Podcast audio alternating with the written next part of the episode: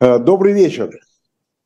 Всех хочу поздравить э, с Новым годом. А поздравление с Новым годом у нас э, на, на нашем канале означает и поздравление с премьерой программы, программы 2023. Программа 2022 умерла естественным путем. И программа 2023 вот рождается сегодня на ваших глазах. Э, я ее ведущий, Виталий Демарский, так мы, э, так я надеюсь, и останется в течение всего этого года. Ну, а сегодняшний гость, э, который, так сказать, эту премьеру нам с нами разделяет, профессор Центральноевропейского университета в Вене Александр Эткинд. Александр, добрый вечер. Мы в прямом эфире, кстати. Добрый вечер и с Новым годом.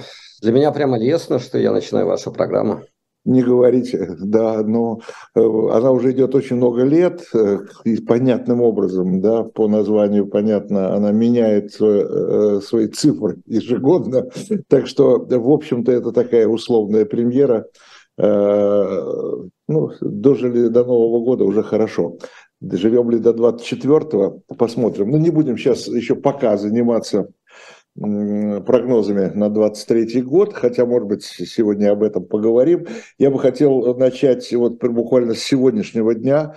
8 часов назад, в 12 часов по московскому времени, э, Путин э, объявил э, перемирие, да, вернее, такое прекращение огня на 36 часов на время православного Рождества.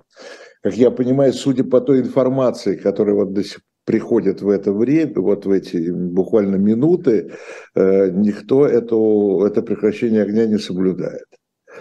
Э, и, собственно говоря, Украина сразу же заявила, что ничего, мы этому не верим и этого не будет.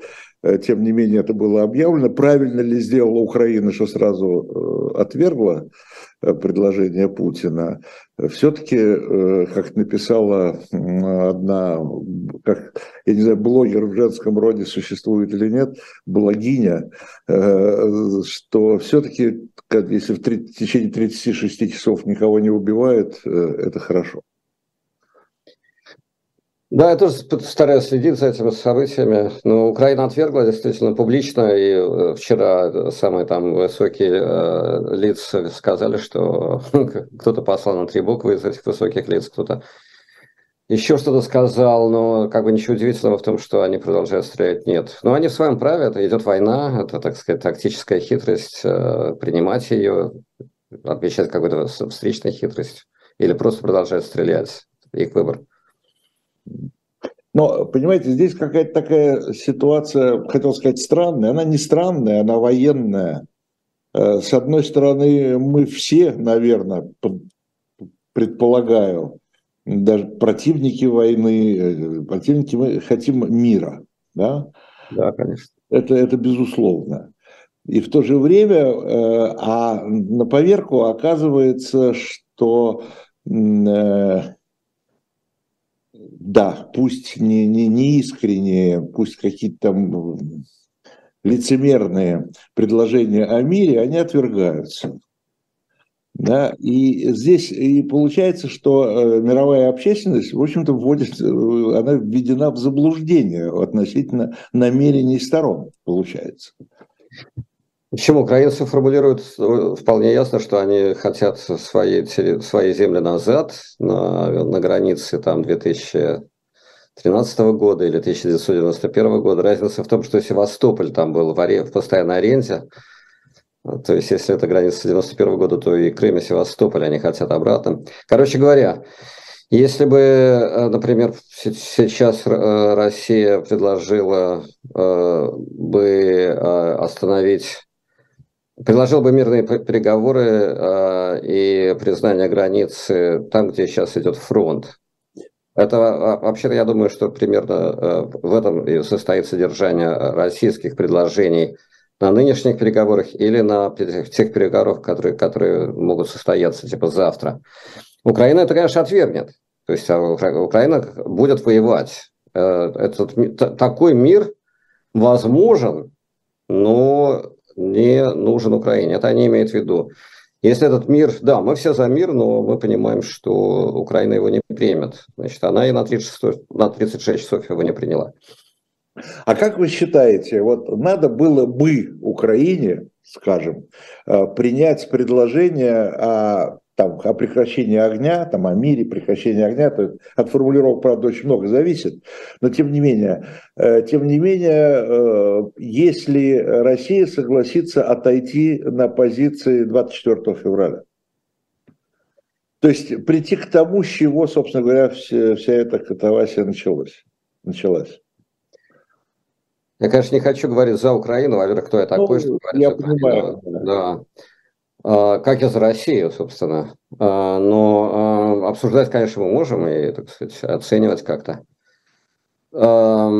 Стоило бы или нет, это бы действительно сохранило множество жизней, но я, я думаю, что они этого не сделают. А, в смысле, они не согласятся. Но трагедия, конечно, в том, что с этим не согласится ни одна из сторон. Потому что для России этот отвод войск к грани... государственной границе ну, означает абсолютное, а, означает признание абсолютного поражения в этой войне. Они все еще надеются там, значит, что-то там отвоевать. И, а, ну, и рассчитывают свои шансы. А, да, Украина, с другой стороны, рассчитывает свои шансы получить назад а, свой Крым, который там для всех оказался так важен и дорог. В общем-то, так это так-то и пойдет. То есть, э, конечно, мы хотим мира, но если мы обсуждаем реальность этих предложений, то вот этот проект на сегодня отвергнет обе стороны, не одна, а обе. Mm-hmm. То есть, если перейти, к, ну, как, знаете, как первая программа года, всегда хочется там, заняться прогнозами. То есть, если перейти к прогнозам на 23 год, э, мира ждать не приходится. Um, ну, год, год еще весь впереди. Ну, а, и он поэтому будет, нам интересно, что будет, и что вы думаете по этому поводу. Он будет длинным и тяжелым, это как бы ни у кого сомнений нету. И я-то как раз полагаю, что война может вполне закончиться а, по-военному. Война как бы началась по-военному, она может закончиться по-военному э, ну, военный, ну давайте говорить откровенно, если то, что вы считаете, закончится по-военному, это значит, вы имеете в виду победу Украины. Да, да? военную победу. Украины. понимаю, да, конечно. Дальше э, это может быть победа в одной битве там, или, не знаю, в, во многих битвах сложных, там, наступление, контрнаступление, но в какой-то момент, да, это будет победа, зафиксированная ну, политически на политических, дипломатических переговорах. Так кончается любая война. Это может быть капитуляция, может быть какой-то, значит, какая-то другая формула. Здесь, как вы сказали, это очень важно, какая она будет. Но да, военные действия всегда кончаются э, дипломатическими переговорами. Так и будет в данном случае. Я, я, я думаю, как бы это, это тривиально. Но рискованный прогноз, который я готов сделать, что это произойдет в этом году. Ну, честно вам скажу, я понимаю, что мы оба, оба, и не только мы вдвоем, я думаю, сейчас очень многие люди гадают да, по поводу того, э, как закончится этот конфликт. Но я, победа, военная победа Украины – это освобождение всех территорий границы 91 года. Да? А победа Украины только, Украина только так видит свою победу. Ну, это ведь тоже может измениться. Там, в ходе военных действий, там, на какой-то компромисс, может быть, они согласятся. Я, естественно, мы не, не будем обсуждать. Компромисс, а, извините, компромисс Крым? Компромисс Крым, Севастополь, там, это граница 91 -го года или 13 -го года, или еще что-то, или какая-нибудь деревенька.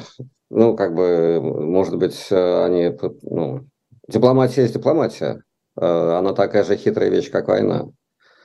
И все это опережать и прогнозировать в деталях не стоит. Ну, по большому счету, да, я, я, э, я, ну, с каждым днем, с каждыми новостями, которые нам приносят. Э, Но я вам скажу, что новости, которые, я, хотя, конечно, военным вообще сводкам верить невозможно в наше время, да, причем ни одной из сторон, да, даже, я бы сказал, не одной, не, даже не, не одной из двух сторон, а не одной из многих сторон, потому что эти э, сообщения идут отовсюду.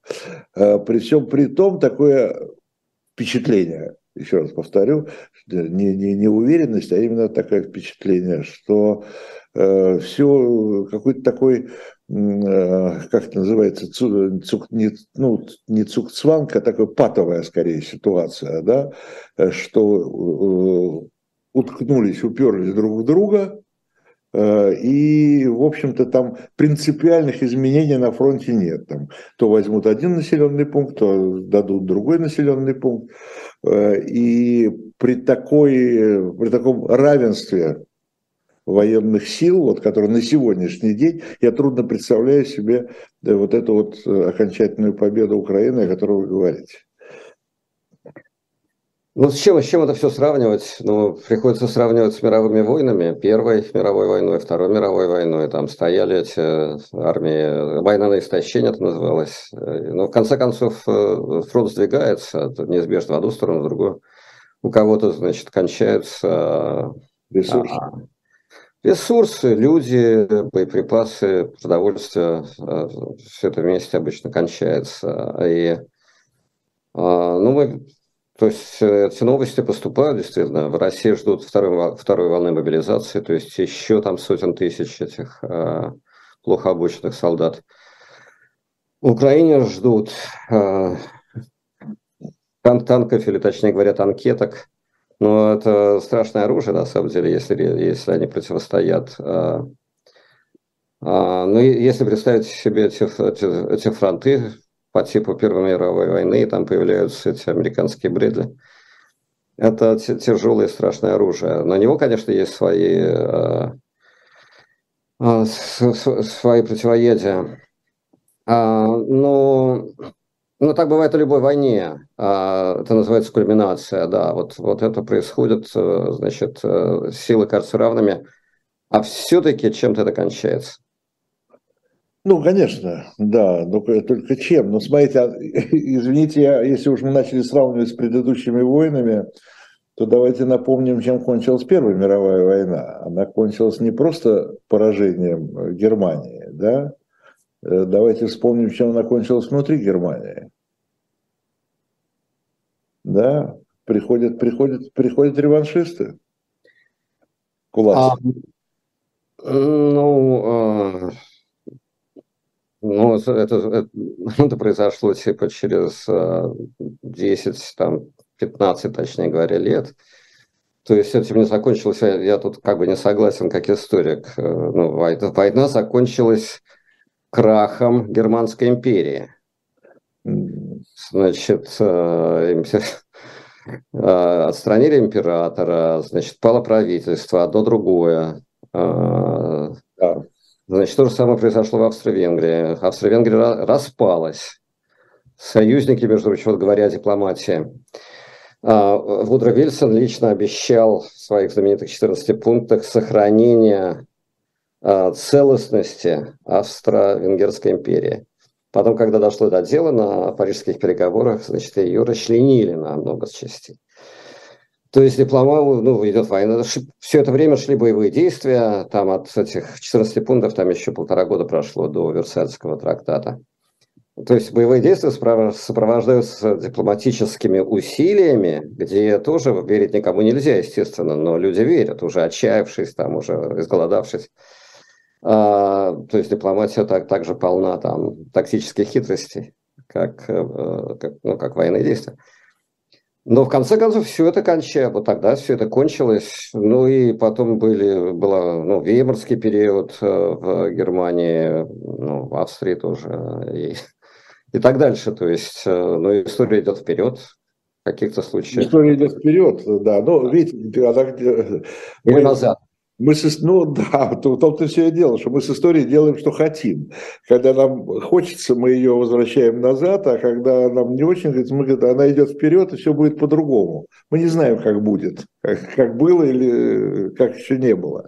Потому что, во-первых, конечно, бег времени такое красивое выражение, э, намного ускорился, да, и то, что да, и там прошло, там, где прошло 15 лет, может пройти полтора месяца. Да. Да, э, я имею в виду приход неких сил. И сейчас, э, когда люди, э, там, политологи, аналитики смотрят на внутреннее, внутри России, что происходит, то э, самая сильная оппозиция нынешней власти, она еще, она еще правее ее. Она справа, она, э, да, кто, ее, кто сегодня от, в открытую Э, критикует там, ну, ну, в общем-то, власть, да, и путь, даже Путина, да, считая его слишком мягкотелым, там, и так далее, и так далее, да. Это там всякие Гиркины, Пригожины, там, и так далее, и тому подобное. То есть э, вот эти силы, они же могут прийти э, к власти в случае поражения, как вот того поражения военного, о котором вы говорите, а военное поражение это безусловно, да, почти на 100% это и уход Путина. Ну, наверное. Да? А, и кто приходит на смену? Так называемая либеральная оппозиция, которая могла бы создать что-то подобное Веймарской республике, ее нет просто. Если уже мы начинаем сравнивать с Первой мировой войной, ее просто нет. Да? Есть, есть только реальные вот эти вот силы правее правого? Um, ну, здесь можно тоже с чем-то согласиться. То есть я, я согласен, конечно, можно с чем-то и не согласиться. Ну, ну, например, мы же говорим о, не о Германии в Первой мировой войне, а надо уж сравнивать тогда с Россией. И Россия, откуда появилась следующая власть? Вот кто-то там сказал, есть такая партия, Приехали люди из эмиграции, кстати, приехали из э, Троцкий из Нью-Йорка, там Ленин из Цюриха. А, мы знаем, как это было, и э, их не было, вот они появились. А, а вдруг, допустим, вот Каспаров, который как раз в последние недели выступает с очень взвешенными и, и разумными такими программными документами, а, а, вдруг, кто его знает там в России – тем не менее, я думаю, что э, узнавая, некоторая узнаваемость, в отличие от Ленина в 17 году, у Каспарова есть. Я не к тому, что я э, считаю это реальным э, вариантом, но я к тому, что история действительно в, таких, в, такой, в такой катастрофический момент история непредсказуема. Но, с другой стороны, вот вы говорили о правых, которые могут прийти к власти. Я согласен, что они правы. Я думаю, что Путин – это крайне правая власть. Но есть люди, которые еще правее Путина, все правильно.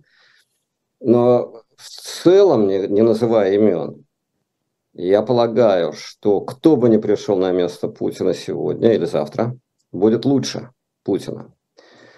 Для международного сообщества, для, для Украины и для нас с вами этот человек, э, мужчина или женщина, будет не обременен а, ну, вот, страшным грузом прошлых ошибок, преступлений, геноцида и так дальше. Понимаете?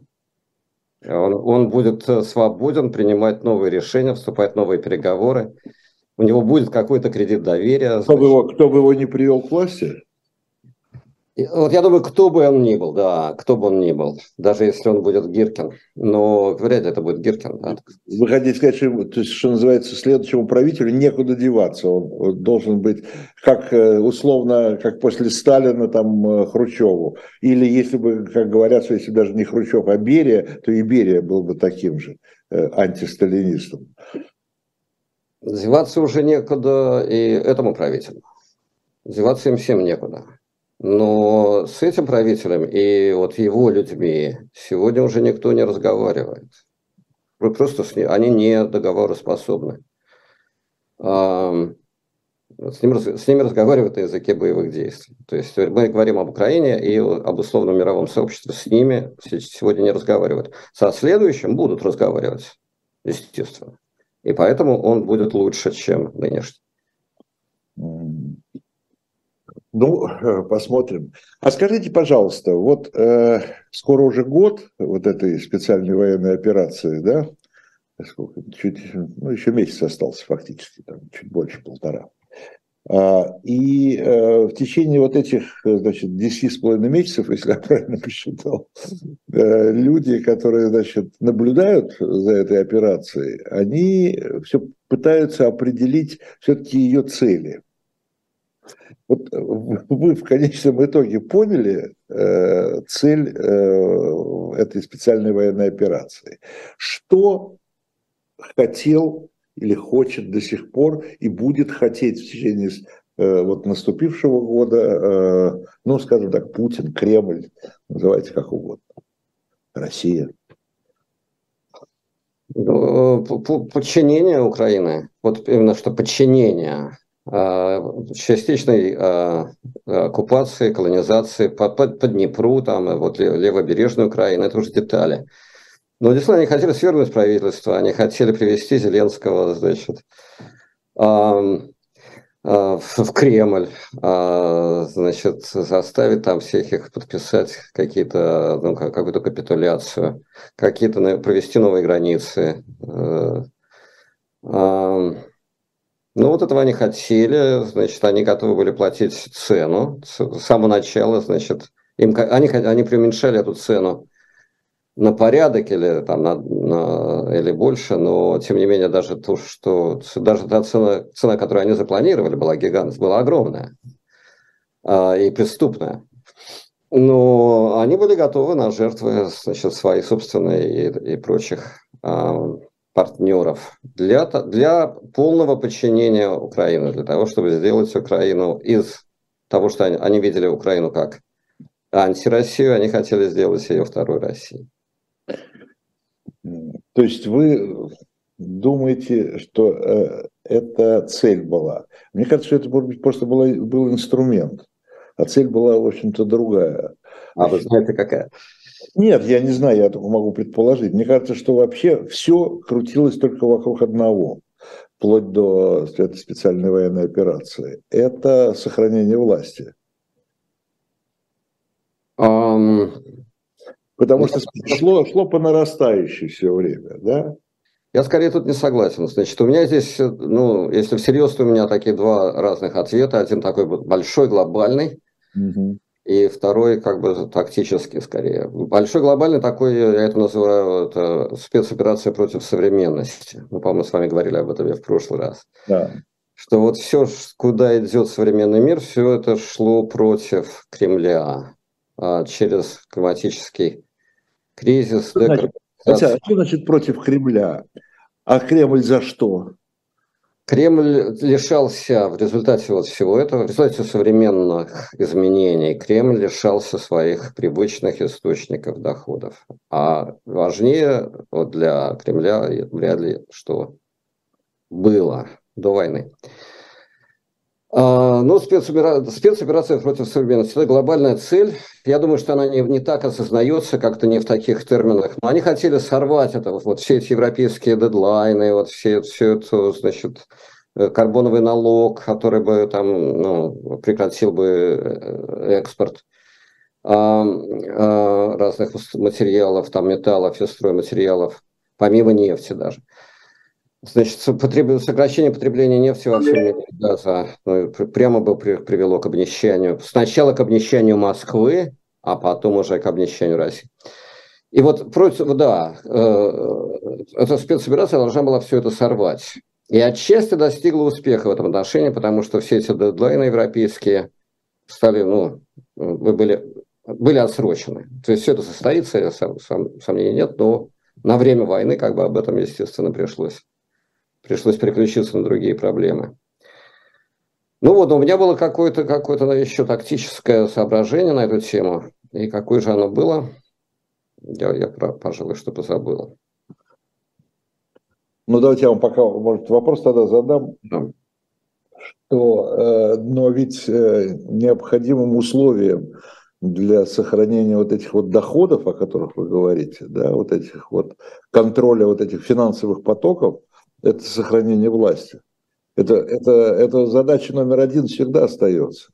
Да, вот это как раз то, то, то соображение, вы мне напомнили о нем. Я, ну да, оно важное или не такое важное, что ну, в течение там обозримого времени, года, пяти лет, десяти лет, на самом деле власти Кремля... Угрожало, вы думаете? Власти Кремля ничего не грозило, да. Огромные там ресурсы, там подушка безопасности, золото, там золотой запас самый большой в мире, который никому не нужен был. И, а, и оказался никому не нужен, потому что он, значит, мы знаем, что с ним случилось, но и, мож, и в мирное время всем этим можно было пользоваться. Да, этот, значит, поток постепенно бы иссякал, понимаете, но это такие проценты в год, то есть это на, на, на долгие годы вперед все бы это тянулось, гнило бы, но продолжалось бы, и будь, был бы это Путин или его наследник, который был, был или двойник Путина, или как наследник, похожий на двойника, Понимаете, все это могло существовать еще, ну, нетронутым, пока бы где-то не, не, ну, не рвануло бы по новой, там, Чернобыль какой-то, ну, ну мы не знаем, что. Но они предпочли сорвать этот э, ну, курок сами. Понимаете, перевести стрелки сами. А, и это, ну, это такое нетерпение. Я, я как-то в какой-то момент употребил слово «скука». Они это сделали, потому что им стало скучно. Не потому, что им стало страшно, а потому, что им стало скучно. Потому что страшно на тот момент им не было. Сейчас, конечно, им страшно и не скучно. Ну да, но я думаю, что там, может, опять же, конечно, мы, мы только гадаем, но э, в представлении этих людей э, как раз все время присутствует э, опасность, им все время, им все время мерещатся угрозы. Да, это так, на этом мы не забываем их первую профессию. Поэтому э, подозрительность – это непременная как бы их черта. Ну да, я согласен. Но они действительно в каких-то вещах они профессионалы, и они еще... Да. И Украина в этом смысле была очень нехорошим каким-то примером под боком. Да.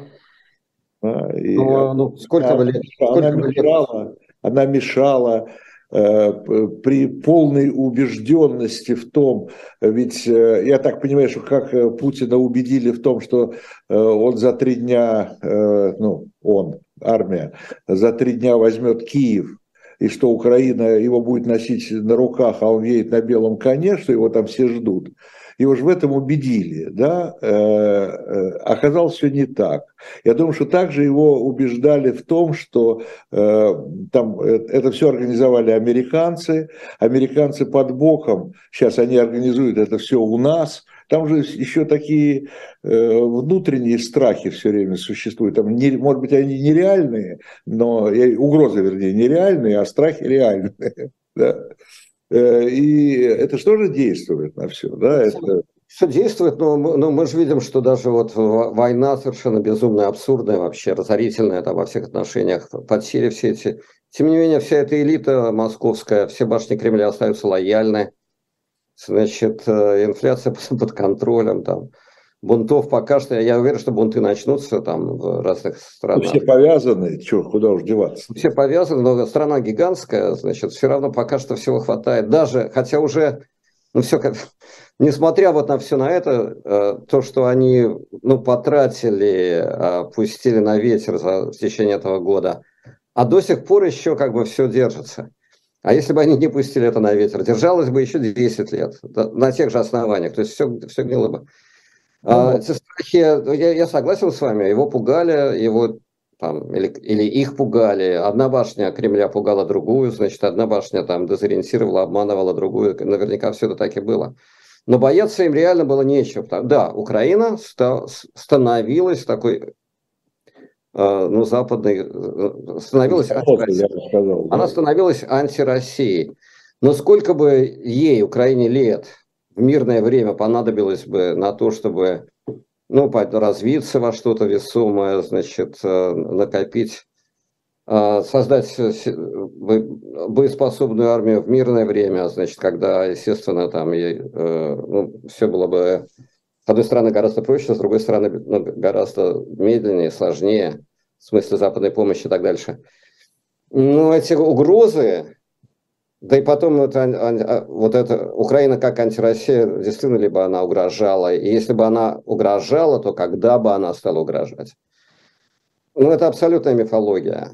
Э, ну, да, я согласен, она там... Подождите-ка, смотрите, но ведь накануне 24 февраля, ну, как накануне, там, за какое-то время до, Э, Украина устами Зеленского говорила о том, что э, вот э, мы, мы собираемся, да, и сейчас вот эти неожиданные признания сначала Меркель, потом бывшего французского президента Оланда, о том, что, собственно говоря, эти Минские соглашения были подписаны для того, чтобы дать Украине время на то, чтобы подготовиться к достойному ответу, военному ответу, да, тоже говорит о том, что не, должны ли мы отбрасывать совершенно в сторону версию, она звучит и звучала, в том числе, кстати говоря, от американцев, о том, что Америка э, вообще загоняла Путина вот в эту, в эту мышеловку фактически, да,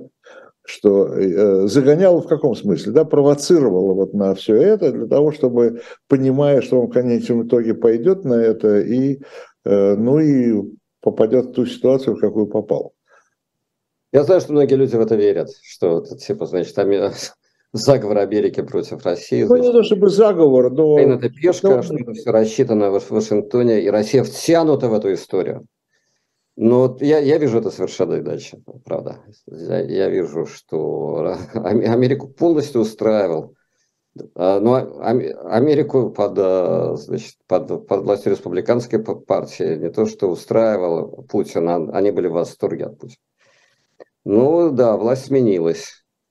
И пришла демократическая партия. Ну и демократам этот пу пу путинизм, ну окей, партнер так партнер. Будем с ним сотрудничать, будем работать пере, переключимся на Китай. Вот мечта демократов было заняться, наконец, Китаем. Это Россия, это только пятый флеге, какой-то же гвоздь, живой гвоздь, как вы говорите, где-то там, значит, в шестеренке, который никому не нужен, он мешает только.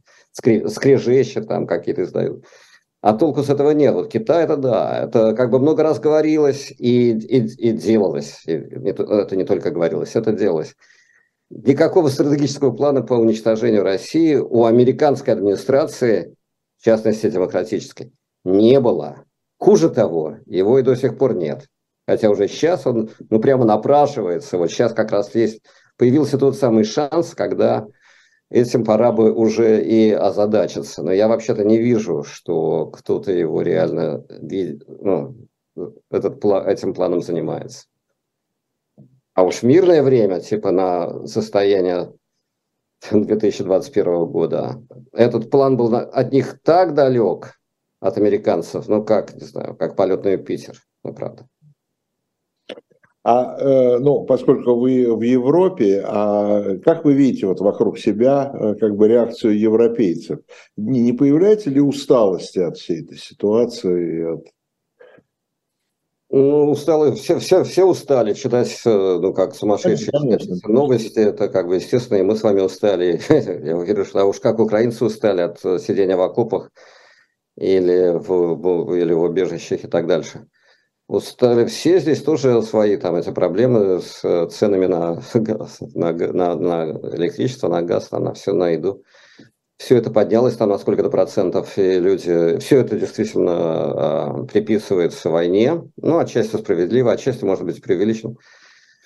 Но я думаю, что украинцы, э, что сейчас, э, как и украинцы, европейцы тоже воодушевлены. Э, вот мы сейчас уже в 23 году, как бы появился новый оптимизм. Во-первых, Украина побеждает, это видят. Во-вторых, Европа тоже побеждает в своих делах. Ну, погода помогла, значит, но газа полно, газ теперь дешев, как это было до войны, все там эти резервуары закачаны. С другой стороны, там всякие новые программы, они тоже цветут, разные там, э, ну, экономии э, топлива и так дальше.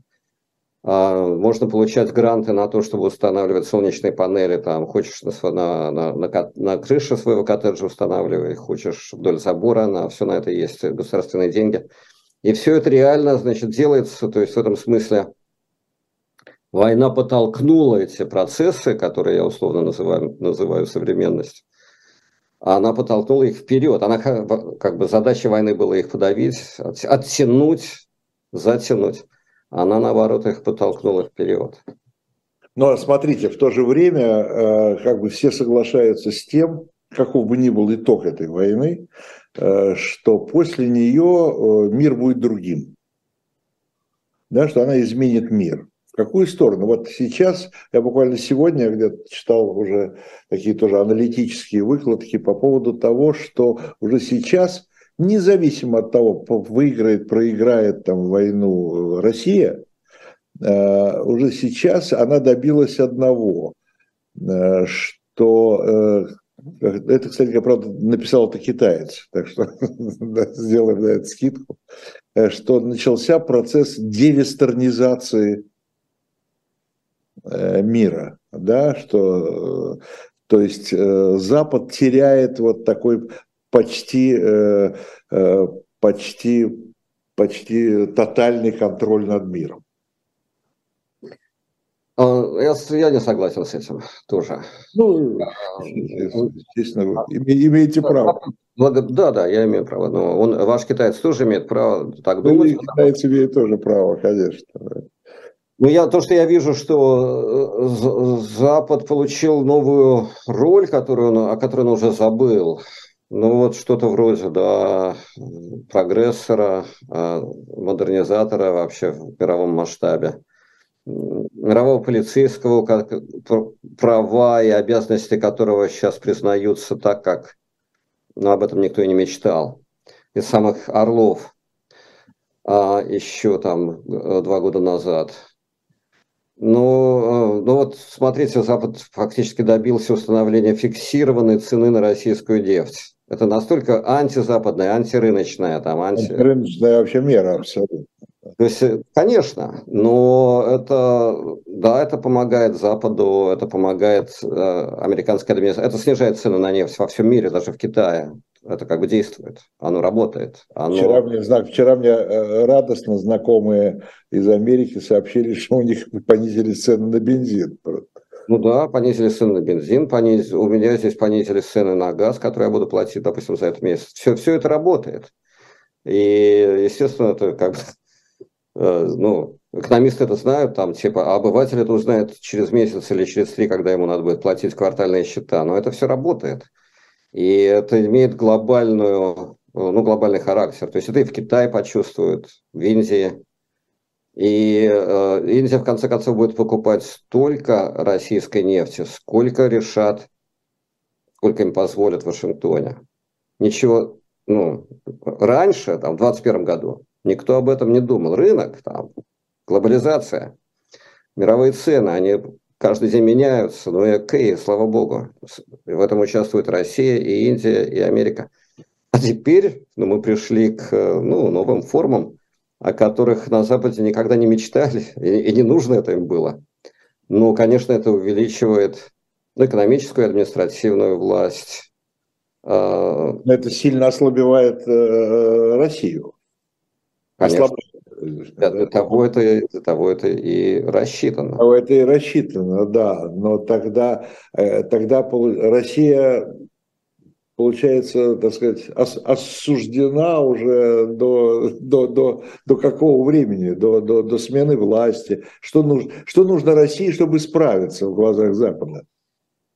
Э, Закон... Вы знаете, у историков есть такая идея 50 лет вот три поколения. Э, теория трех поколений существует. Но это в основном опыт Холокоста и вот сколько понадобилось времени и поколений для того, чтобы евреи и немцы ну, помирились. Стали, э, значит, вернулись к нормальной жизни, к нормальным отношениям между народами, между людьми. 50 лет. Э, но на эту тему есть литература, там что-то похожее, там историки реформации, там тоже были там шутки и конфликты. Через 50 лет, вот три поколения проходят, понимаете, сыновья, внуки, правнуки, вот правнуки уже готовы там разговаривать друг с другом. И я думаю, что это относится к этому, к нашему случаю. Вот украинцы с русскими начнут разговаривать через три поколения. А Запад, когда начнет разговаривать с Россией? Да, ну а Запад, там, поляки, немцы, они в течение этих 50 лет будут как-то посредничать, потому что, конечно, им это зачем такое напряжение? О, американцы. Вы сказали слово посредничество. Ну, посредничать. Э, судя по всему, обе стороны, да, украинская и российская, значит, предлагает, видимо, появляется новый посредник. Это э, Нетаньяху. Может Потому быть. что Украина заявила, по-моему, сегодня, по-моему, то ли Подоляк, то ли, то ли, то ли еще кто-то из там высокопоставленных чиновников, э, что они хотят, считают, что Нетаньяху мог бы сыграть роль посредника значит, в переговорах. А, ну, во-первых, все-таки, значит, несмотря на такую жесткую позицию, переговоры совсем не, не отвергаются. Многие уже... Я думаю, что они идут. Э, да, наверное, что-то идет. Многие ну, примеряли на себя эту роль. Да. Моди, Моди. Ну, Эрдоган особенно. Эрдоган примерял, да. Еще кого-то. Эрдоган считает, что он единственный посредник. Да, да и Шольц, Шольц, естественно. Ну, вспомним всю историю. Ну, посмотрим, получится ли у Нетаньяху, так сказать, чем да, он будет. Нетаньяху, конечно, это известно, он в очень хороших отношениях с Путиным. Ну, Дай бог, дай бог ему здоровья. Да, да, да. Ну, посмотрим, не знаю. Я не знаю, согласятся ли с вами израильтяне. Или, или все, все ли израильтяне с вами. Мои, мои друзья там точно не согласятся. Я вот сейчас... Ну, я знаю, что мои, мои тоже. Вот. Э, но э, к чему это я э, говорю, что по поводу переговоров. Да, ну, во-первых, конечно, они идут хотя бы потому, это понятно, что все-таки происходит время от времени обмен пленными. Конечно. Да, это очень важно. Это значит, что какие-то контакты существуют. Да? И эти контакты в любой день, в любой момент могут во что-то такое перерасти. Ну, посмотрим, может быть, действительно нужен просто новый посредник для того, чтобы хоть что-то сдвинулось с места. Потому что э, без компромисса, без компромисса это не закончится. Поэтому какие бы жесткие условия обе стороны не выдвигали, э, если вы хотите, если реально захотите мира, то надо будет от этих позиций сдвигаться. Да, конечно. Должен быть компромисс, но, как мы знаем, опять же, обе мировые войны кончились не компромиссом, а скорее, значит, жесткими условиями.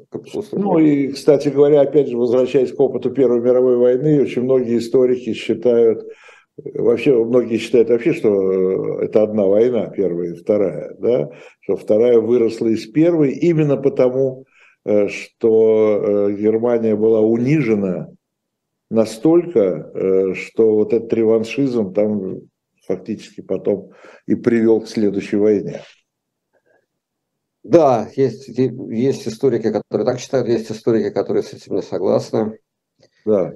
Что, что, что делать с Россией? А, что делать с побежденной Россией? Вот. Вопрос. Это большой вопрос, и я думаю, что мы это обсудим, может быть, в другой раз, когда это будет ближе, ближе к делу. Потому что сейчас, конечно, до этого не дошло.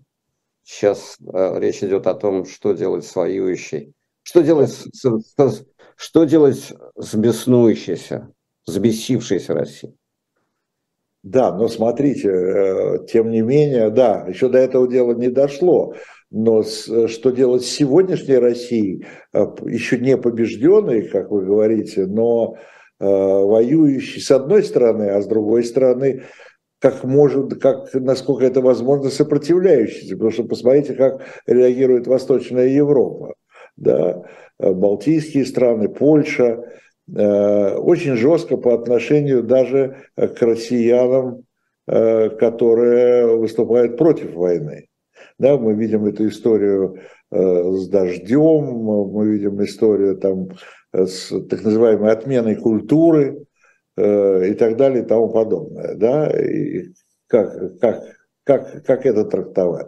Сегодня кто-то из наших известных либералов, по-моему, Ира Хакамада, если я не ошибаюсь, тоже где-то выступила, написала, ну как так, ну мы же, не, не надо нас всех, э, не надо нас всех мазать одним цветом, одной краской коричневой. Ну, я живу в другом мире, чем, э, чем Хакамада. Я не, не считаю, что культуру кто-то отмен, отменял, там отменяет, не знаю, там, Чайковского продолжает исполнять, Гребенщиков, вот скоро, скоро в Вену, например, приедет Гребенщиков с большим концертом, я собираюсь. То есть люди делают, что, что хотят, и ну, кому-то дают визы, кому-то не дают визы. История с дождем, мягко говоря, неоднозначна. Это и только что, только что весть, весть из Риги, что э, у них, что им оставят их э, рабочие визы, что они таким образом смогут продолжать. Там, там, там есть, извините, Александр, просто для информации там такая есть хитрость, что эти рабочие визы им выдали на один год. И вроде как бы решили, что не будут отнимать, а просто дождутся, когда а. этот год закончится. Вот это я, кстати, не знал. Это, это очень важно, конечно, для, для этих э, людей. Но я думаю, что как раз все вот, так, вот такие истории, они будут продолжаться, но они будут как, кончаться компромиссами.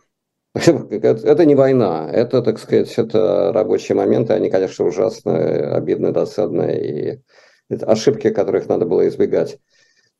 Но я думаю, что, что в отличие от войны, которая вряд ли кончится компромиссом, вот это вот все, так называемая отмена, это как бы дело, ну, которое, как бы в этом во всем будет найдено новое равновесие, новый баланс. А, ну, будем ждать и работать на этом. Я понимаю, что Украина в такой ситуации, когда ее э, критиковать нельзя. Да? как она, жертва агрессии там, и так далее. Но Украина тоже, да, там памятники Пушкину там, ну, вот, и так далее. Э, война закончится. Ну что, а Украина дальше будет жить без Пушкина? Ну, вряд ли. Да Пушкин вообще как э, ни при чем. Мне кажется, что и Пушкин, Пушкин да. вот Екатерина вторая, да, но Пушкин попал под uh, горячую руку. Э, попал под горячую руку, да, да, все. Я тоже думаю, а, а уж а, а Булгаков снесли, а? Булгака с Булгаковым там какие-то, значит... Булгаковым не, не могут разобраться, ну и так далее. Ну... Это, это да, это привлечение, но реально... Ну, я как бы историк культуры, для меня все это важно, я, значит, тоже пытаюсь следить и как-то, значит, что-то пытаюсь ну, прояснить какие-то ситуации. Пушкин, например, писал действительно стихи за империю и писал стихи против империи. Против империи. И вообще был такой не очень последовательный товарищ. Ну, Он и дружил с императорами, и, и был против императоров. Да.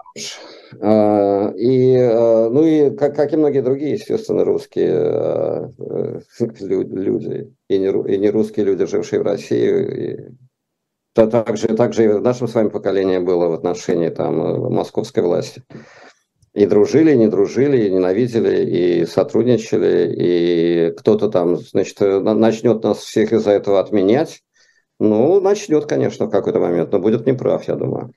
Но все это имеет э, ну, мизерное значение по сравнению с теми тысяч... Каждый день гибнет тысячи людей. За что? Почему? Причем тут Пушкин? Забудьте о Пушкине, займитесь делом, займитесь теми, ну, кто, команд, кто приказал убивать, кто все это начал и продолжает делать. Ну да, я здесь не, нельзя, нельзя с вами не согласиться, что называется, да. Но, э, конечно, но, без, но в то же время мы видим, э, насколько в этой войне силен фактор и важен фактор э, пропаганды, да. То есть просто ожил, ожил Оруэлл абсолютно. Да, пропаганда цензуры, э, а, да. всяких, значит, междометий. Э, ну, даже не в цензуре, а вот, вот в открытой такой пропаганде, вот в этой возникновении вот так называемой этой постправды, да, да, когда, когда правдой становится не, не, не, не реальность, не истина, а то, что тебе выдают за это, да, и ты во что ты веришь, да, что это правда. Ну, вы, вы верите в постправду? Я не думаю, что, я думаю, что вы верите. А я не знаю, а я не я знаю не то, что я, а я не знаю, понимаете, в чем дело? И человек не знает, я думаю, э, что то, во что он верит, это правда или постправда. Ну, а, но мы, мы все стараемся найти правду. Мы вы же, вы один, же, же тоже один там сайт, другой сайт, не знаю, телеграм-канал, то есть все, пятое, десятое. Мы, Мы все, вот буквально все. А вот сейчас, сейчас, может, нас кто-то в окопах слушает, и он тоже переключится, и, и что-то будет, значит, сравнивать, с чем-то сравнивать. Ну, человек, да. человек ищет счастье, точно так же человек ищет правду. И э, на самом деле правду найти легче, чем счастье. Ну да, но мы сами не знаем. Вы уверены, что вы не являетесь жертвой пропаганды? Да, я уверен. Да, ну, понятно, что вы, вы, я себя уговорил, конечно, что я-то я -то понимаю, где пропаганда, где нет. А иногда задумываюсь и думаю, а кто его знает? Может быть, может, я также глупо верю там каким-то там. Мне кажется, Виталий, что как раз война э, очищает э, знаете, вот эти, э, эти органы чувств, они становятся, начинают работать лучше во время войны. То есть это вот мир, там, пост, пост, помните все эти разговоры постмодернизм, вот постправда. Вот, вот на войне уже нету постправды. На войне есть враг, есть друг, есть, э, может быть, есть посредник, есть надежда, есть отчаяние, но все это уже приобретает такие, знаете, витальные черты. А, я думаю, что война а, союзник, правда. Но смотрите, а в чем живут э, эти люди, эти 70, ну, условно, там, не знаю, там точного процента, 70 процентов, которые там поддерживают Путина и войну. Они живут в правде или в постправде, или в, в виртуальном мире, в каком, где, в, в чем они живут, в каком пространстве информационном. Я бы спросил, в каком пространстве живут все социологи, которые рисуют нам эти цифры, типа 70%. Я, я вот им не верю. То есть они, может, верят, а может, может, может они циничные люди, может, они, значит, а, а, обманываться рады. Но я, я им не верю. Вот я знаю, например, когда началась мобилизация, что от нее уехало больше людей, уехало за границу, да. А, бросив там свои квартиры, значит, свою работу, там кто-то родители, кто-то что-то, собак, не знаю, я, я знаю такой случай. Все бросили. А, больше людей уехало за границу, чем согласились идти на фронт. Какие там 70%? Знаете, но э, согласились идти на фронт, э, но согласились, не согласились, или их там призвали, там была цифра 300 Принудили, принудили, принудили под, ну, под 300, страхом. 300, там. Да, там кто-то добровольно, кто-то добровольно, я тоже не знаю соотношения, да. Уехало, ну, как говорят, где-то до миллиона людей. Да, уехало больше. Но миллион людей по сравнению с э, массой людей, которые, которые могут быть мобилизованы, это ничтожный процент. Ну, посмотрим. Что, условно говоря, чтобы мобилизовать ну, одного там э, солдата, да, надо послать двух-трех э, за ним военкомат, там, значит, повестки, там, значит, э, сопровождение, вот это все, принуждение. Принуждение вообще очень дорогая вещь. Вот а, рабов на плантациях, значит, ну, нужны были надсмотрщики. Их тоже надо было там пороть или, или наоборот платить высокую зарплату. Тоже с русскими крепостными. Принуждение обходится дорого. В какой-то момент помещики решили, что лучше значит, перейти на другие формы отношений. То же самое с мобилизацией. Это очень дорогая штука. Вот принужде, при, при, при, при, принуждение в масштабах огромной страны. Ну, вот если дело дойдет до второй волны, так называемой, мы посмотрим, какая будет, какая будет реакция. Я думаю, что она очень будет показательна. Спасибо большое, спасибо большое за этот разговор. Я только хочу нашим, нашей аудитории э, сказать вот что. Меня просто просили, да и я бы сам, наверное, это сделал, э, что если вы не знаете, чем заняться в 2023 году, кроме как наблюдать за специальной военной операцией, э, если говорить проще, за войной в Украине, то еще загляните на сайт дилетант, шоп дилетант медиа, там замечательные книги продают. Вот. В частности, мои. Читайте мои книги. Вот, видите, в частности, книжки Эткин, да. Э, в частности, появилась книжка о Конан Дойле совершенно неожиданное, не, не как о Конан Дойле как писателе, а как о таком общественном защитнике, общественном адвокате. Он, он занимался защитой всех там несправедливо осужденных там и так далее, и так далее. Очень много, сейчас у нас время подарков, там очень много подарочных хороших изданий. Короче говоря, вам это я нашей аудитории, сейчас еще пока каникулы идут, Рождество. В общем, короче говоря, туда за книжками Эткинда, Канан Дойля, Канан Дойле и за всеми другими замечательными книжками, э, которые вы не всегда можете, вы знаете, да, что у нас происходит в книжных магазинах. Э, вот, вы не всегда сможете, может быть, там их купить. А здесь, тем более, еще, я не знаю, как книжки Эткинда, но многие я знаю еще с, ну, Конан Дойл-то вряд ли, с автографами, с автографами авторов. Вот. Э, так что вот таким призывом я завершаю нашу программу. Э, программу, первая программа 2023. Э, мы с вами ее открыли, Александр. Но давайте э, как-то давайте чаще встречаться, да? Давайте, давайте, давайте закроем, давайте. Ну, Старат. до того, как мы закроем, еще все-таки несколько раз встретимся. 23 год обещает быть, как вы говорите, бурный, бурным, длинным, и я не сомневаюсь, что будет о чем поговорить. Всегда рад. Спасибо, Виталий. Всего доброго, до встречи.